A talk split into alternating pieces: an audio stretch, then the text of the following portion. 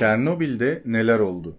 26 Nisan 1986'da eski Sovyet ülkelerinden Ukrayna'nın Çernobil kentindeki nükleer enerji santralinin 4 numaralı ünitesinde büyük bir kaza meydana geldi. İşletim ekibi olası bir enerji kaybı esnasında tribünlerin acil durum dizel jeneratörü devreye girene kadar soğutucu pompaların faaliyetini devam ettirmek için yeterli enerji üretimini sağlayıp sağlamayacağını test etmeyi planlıyorlardı. Reaktör gücünü engellememek adına güvenlik sistemleri kasten devre dışı bırakılmıştı. Reaktör gücü deneyi gerçekleştirmek için kapasitenin %25 altına düşürülmüştü. Bu prosedür planına göre gitmeyince reaktör gücü seviyesi %1'in altına düştü. Bu yüzden enerjinin yavaş yavaş kesilmesi gerekti. Fakat deney başladıktan 30 saniye sonra beklenmeyen bir enerji dalgasıyla karşılaşıldı. Reaktörün parantez içinde söylüyorum zincirleme reaksiyonu durdurması gereken acil durum sistemi çalışmadı. Reaktörün yakıt maddesinde ani bir ısı yükselmesi oldu ve çok büyük bir patlama meydana geldi. Reaktörü örten 1000 tonluk kapak havaya uçtu. Isının 2000 derecenin üstüne çıkmasıyla yakıt çubukları eridi. O sırada reaktörü örten grafit alev aldı ve 9 gün boyunca yanmaya devam ederek çok büyük miktarda radyasyonun çevreye salınmasına yol açtı. Kazada Ağustos 1945'te Japonya'nın Hiroşima şehrine kasten atılan nükleer bombadan daha fazla radyasyon salındı. Temizlik Yanmakta olan reaktörü söndürmeye yönelik ilk teşebbüsler arasında itfaiyecilerin reaktöre soğuk suyla müdahale etmesi de yer alıyordu. Bu çabaya 10 saat sonra son verildi. Yanan reaktörün üzerinde 27 Nisan'dan 5 Mayıs'a kadar 30'dan fazla askeri helikopter uçup durdu. Yangını kontrol altına alabilmek ve radyasyonu hapsetmek adına bu helikopterlerden 2400 ton kurşun, 1800 ton kum bırakıldı. Bu çabalar da sonuç vermediği gibi aslında durumu daha da vahimleştirdi. Isı helikopterlerden bırakılan malzemelerin altında birikti. Çevreye saçılan radyasyonla birlikte reaktördeki sıcaklık da bir kez daha artış gösterdi.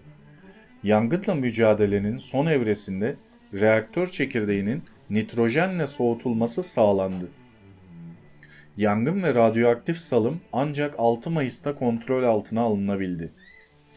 Tüm tehlikeye rağmen felakete müdahale etmek için insan gücüne ihtiyaç vardı. Felaketi kontrol altına almak adına gösterilen boş çabalar için binlerce insan hayatını ve sağlığını feda etti. Bu insanlara tasfiye görevlileri deniyordu. Ekip içinde radyasyona en fazla maruz kalanlar santralin yangınla mücadele birimindeki 600 kişi ve işletim personeli oldu. Bu grup içerisindeki 130 kişinin radyasyona maruz kalma seviyesi, radyasyonla iç içe çalışan bir işçinin maruz kalacağı 650 yıllık radyasyon seviyesine eşitti. Binlerce askeri personel ve diğer çalışanlar ölümcül oranda radyoaktif maddeleri neredeyse hiçbir tedbir almadan veya tedbirsiz bir şekilde taşımakla görevlendirildi. Kısa süre içinde 31 işçi hayatını kaybetti. Toplamda ise 1989 yılına dek Çernobil'deki temizleme çalışmalarına katılan 600 bin ila 800 bin kişi hayatını kaybetti. Bu insanların 300 bini bir yıl içinde maruz kalınabilecek radyasyon dozunun 500 kat fazlasına maruz kalmıştı. Hala hayatta olanlarsa bugün bile sağlık sorunlarıyla pençeleşiyor. Kazadan bu yana kaç kişinin öldüğü net olarak bilinmiyor. Eski Sovyet devletlerinin üçünün açıkladığı verilere göre bugüne kadar yaklaşık 25 bin tasfiye görevlisi hayatını kaybetti. Üç ülkedeki tasfiye kurumlarından elde edilen tahminlerse resmi rakamların çok daha üstünde. The Chernobyl Forum'un 2005 yılında raporunda reaktör kazasına atfedilen can kayıpları arasında tasfiye görevlilerinin sayısı çok daha az. Can kaybı verilerindeki bu farklılıklar tespit yöntemlerinin farklılığından kaynaklanıyor. Tasfiye istatistikleri, parantez içinde söylüyorum, kazazede sayısı ve maruz kalınan radyasyon miktarı Sovyet yetkilileri tarafından çarpıtıldığı için kesin sayılara belki de hiçbir zaman erişemeyeceğiz. Felaket sona erdi mi? 22 Aralık 1988 tarihinde Sovyet bilim insanları reaktörü kaplayan rahtin yalnızca 20 ila 30 yıllık bir ömre sahip olacak biçimde tasarlandığını açıkladı. Nükleer kazadan 3 sene sonra Sovyet hükümeti Çernobil nükleer enerji santralindeki 5. ve altında altında reaktör ünitelerinin kurulumunu durdurdu. Uluslararası müzakerelerden sonra kazanın üstünden 14 sene geçmişken 12 Aralık 2000 tarihinde kompleks tamamen kapatıldı. Reaktör hakkında özet bilgi. Çernobil nükleer santrali 4 adet RBMK-1000 tipi reaktör ünitesinden oluşmaktadır. Kazaya uğrayan 4. ünite 3 seneden beri çalışmaktaydı. 1000 MV MW gücünde olan ve her bir ünitede 500 MW'luk ikişer adet tribün bulunmaktadır. Reaktör grafit yavaşlatıcılığı ve kaynayan hafif su soğutmalı tiptendir. Grafit blokları arasından geçen ve içinde yakıt elemanlarının bulunduğu 1661 adet dikine zirkonyum basınç tüpleri içinde kaynayan su buhar ayırıcılarından geçtikten sonra kuru buhar olarak doğrudan tribünlere yollanmaktadır. Kazanın oluşumu Santralin dördüncü ünitesi rutin bakıma alınacağı zaman durdurma işlemleri sırasında güvenlik yönünden önemli olan elektrik kesilmesi ile ilgili özel bir deneyin yapılmak istenmesi nedeniyle kaza olmuştur. Deneyin amacı Nükleer güvenlik açısından tasarıma esas teşkil eden kazalardan biri soğutucu kaybı kazası ile şebeke ceryanının kesilmesinin aynı anda meydana gelmesidir. Böyle bir durumda devreye girecek olan acil durum soğutma sisteminin pompaları normalde şebeke tarafından beslenir. Şayet şebekede devreden çıkacak olursa besleme bağımsız dizel jeneratörleri tarafından yapılır. Şebeke ceryanının kesilmesiyle dizellerin devreye girip pompaları beslemesi arasında 25 saniyelik bir gecikme vardır.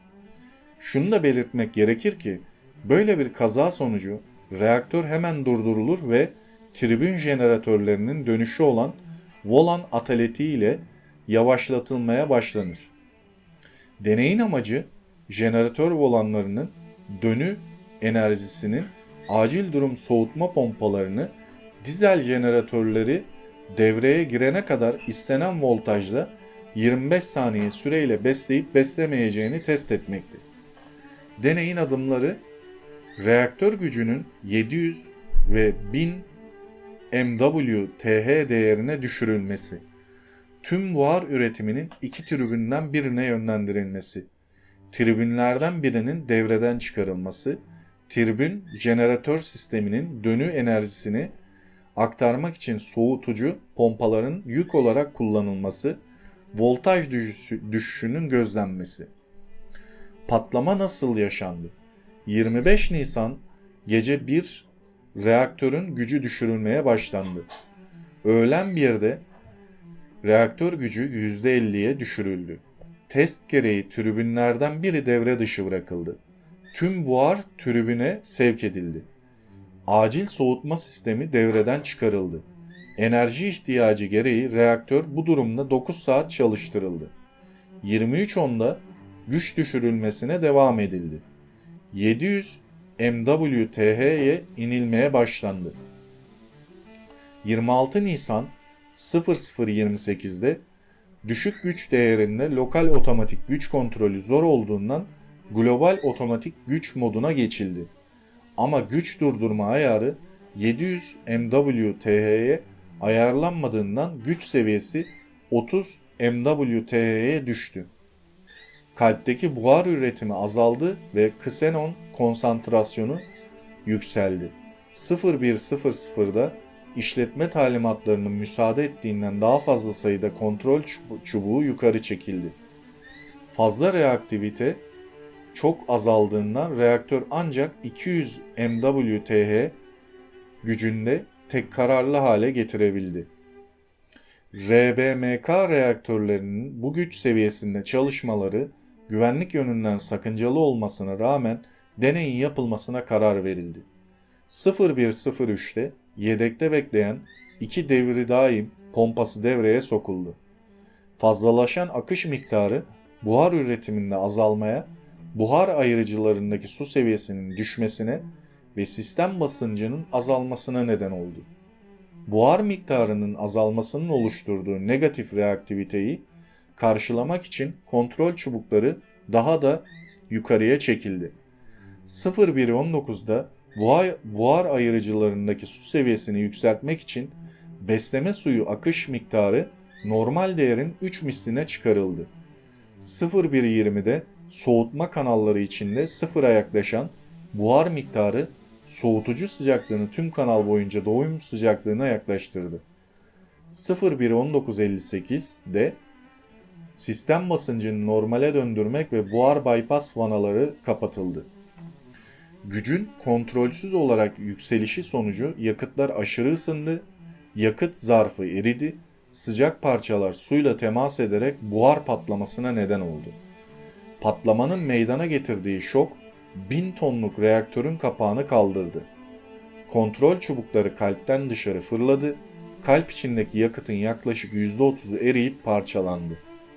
Birinci patlamanın ardından birkaç saniye sonra ikinci bir patlama oldu. Bunun sebebi tam olarak anlaşılmamakla birlikte grafit, buhar etkileşmesi gibi bir takım reaksiyonlar sonucu oluşabileceği görüşü öne çıkmaktadır. Evet arkadaşlar Çernobil ile ilgili e, söyleyebileceklerim ve aktarabileceklerim bu kadar. E, Tabi burada e, biraz daha detaylı bir veriye de girdim.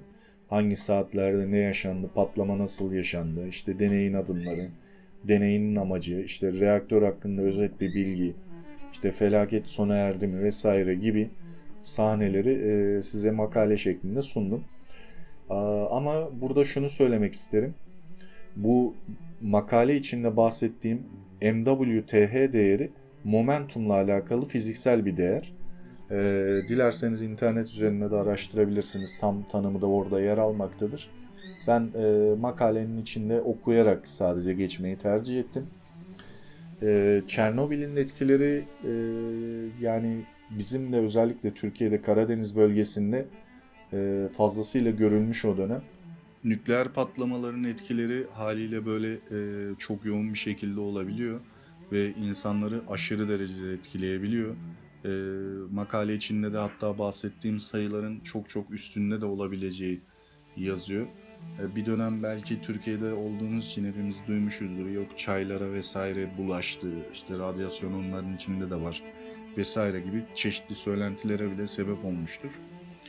Çernobil unutulmadı e, ancak hala biz nükleer reaktörlerle uğraşmaya ve bu tesisleri kurmaya devam ediyoruz enerji ihtiyacı için. Aslında daha güvenli, daha farklı, yenilenebilir enerji e, tipleri mevcut.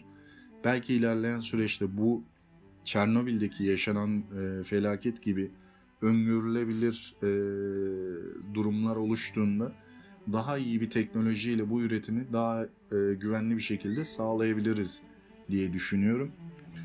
İzlediğiniz için teşekkür ederim. E, videolarıma yorum yazmayı, beğeni yapmayı ve bildirimlerinizi açmayı unutmayınız.